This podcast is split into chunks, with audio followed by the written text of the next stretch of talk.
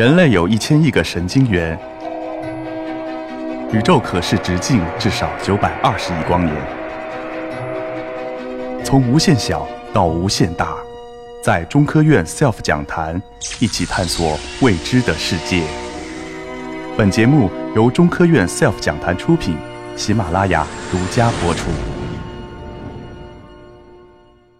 谢谢大家。然后我是来自中科院新一所的朱廷少。然后下面由我向大家介绍一个比较沉重的话题——自杀。自杀其实离我们每个人并不遥远。从最早的明星自杀，比如说像张国荣啊或者乔任梁自杀，到近期的这种一家三口因为借贷的问题自杀，还有我们刚才讲的那种高中学生的自杀，其实自杀离我们每个人都很近。另外呢，我们可能一直不太不太了解的是，自杀问题其实非常的严重。据统计，在世界范围内，在自杀是占总人口的第十三位，但是在十五到三十九岁之间是首位。同时，在中国的话呢，这个在总人口的死因是第第五位，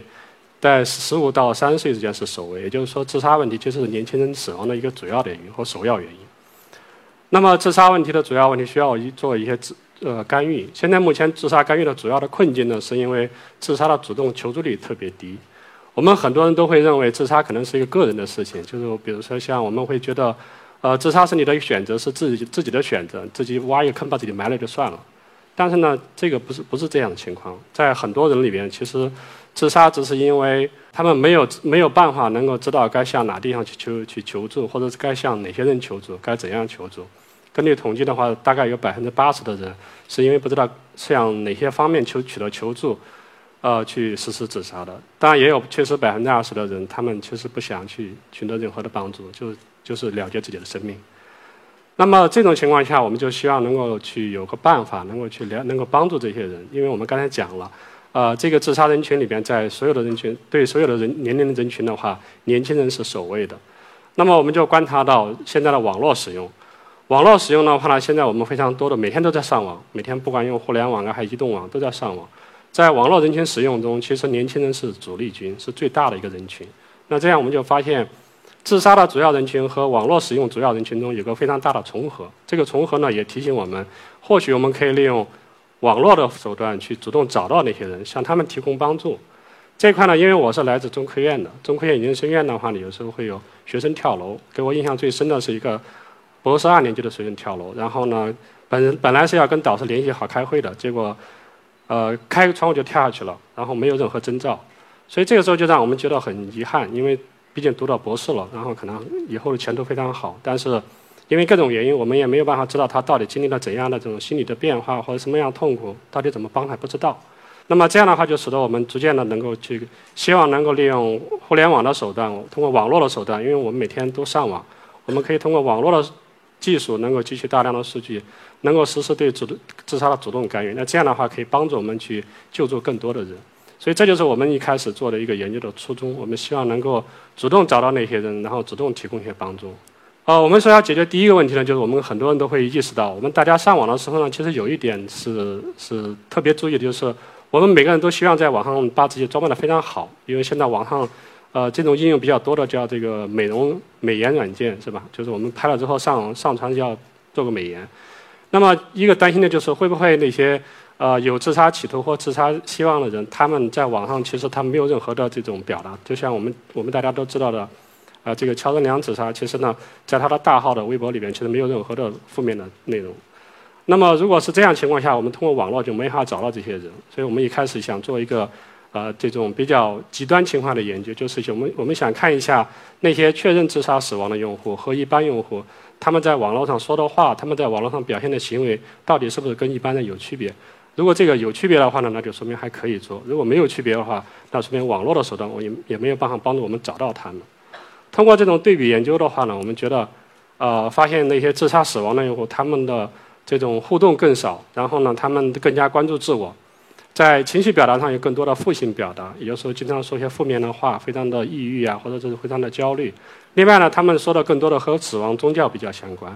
呃，但是和工作相关的比较少。所以呢，这就给我们一个很大的信心。我们觉得，那么这些自杀死亡的用户，他们确确实实在网上的说的话和网上的表现的行为，跟一般用户是有区别的。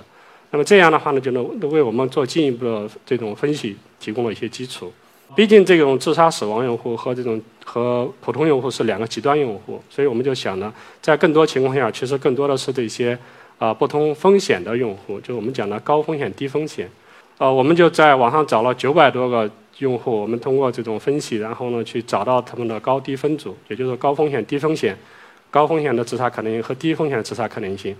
我们通过这两组用户的这种数据分析，我们也看到了他们的区别。那么高风险用户他们的社交活跃度更低，夜间更加活跃。这个跟我们其他的研究也是相关的，因为我们发现其实夜间更加活跃的人，抑郁程度会提高。这个也就跟大家提醒，就是可能这个十二点以后尽量少用手机，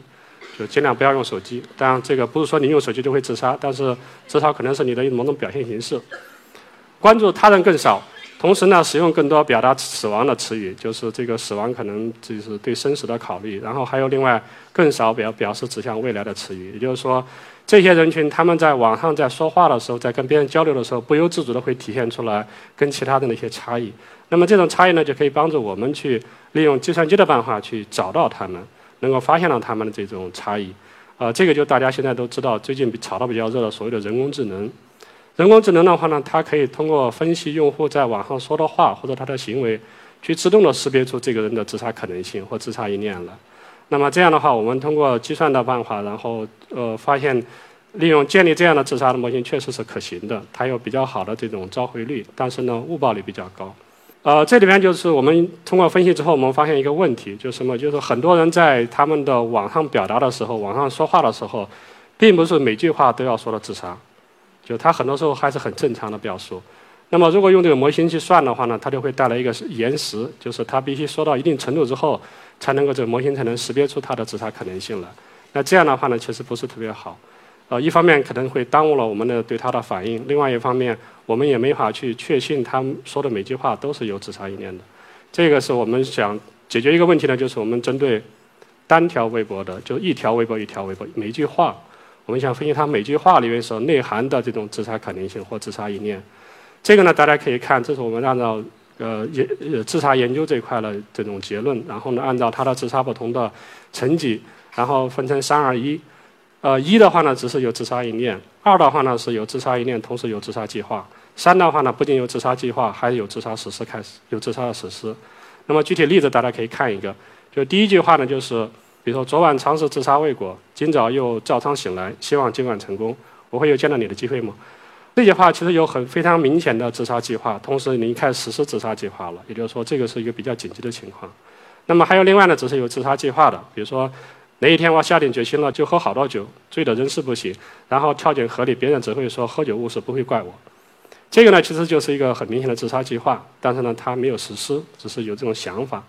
那么第三种的话呢，就是从前我只是晚上才会想到死亡，最近总是在有阳光的时候都会觉得要活不下去，我该怎么办？这个呢，就是有些自杀念头或者自杀意念。那么这种情况呢，是是就是它的紧急程度不是那么高，但是第三种是比较高的。所以我们通过这种计算的方法去识别出来，去建立，我们希望能够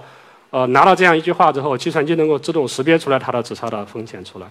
因为如果用人工看的话，这个工作量特别大，没法做到这种。效率非常高，同同时它的时效性高。这个模型的话呢，我们就通过各种各样的机器学习的这种算法呀，然后调整调优，最后呢，对一条微博的识别精度可以到百分之八十。也就是说，只要你给我们一条微博，我们把这微博送到这个计算机系统里边去，计算机通过各种计算，然后最后能算出一个值出来，说它有自杀的可能性，这个准确度可以到百分之八十。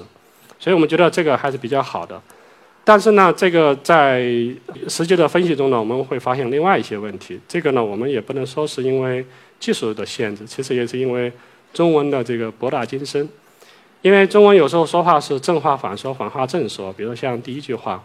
呃，整理遗物是我人生中最快乐的时光。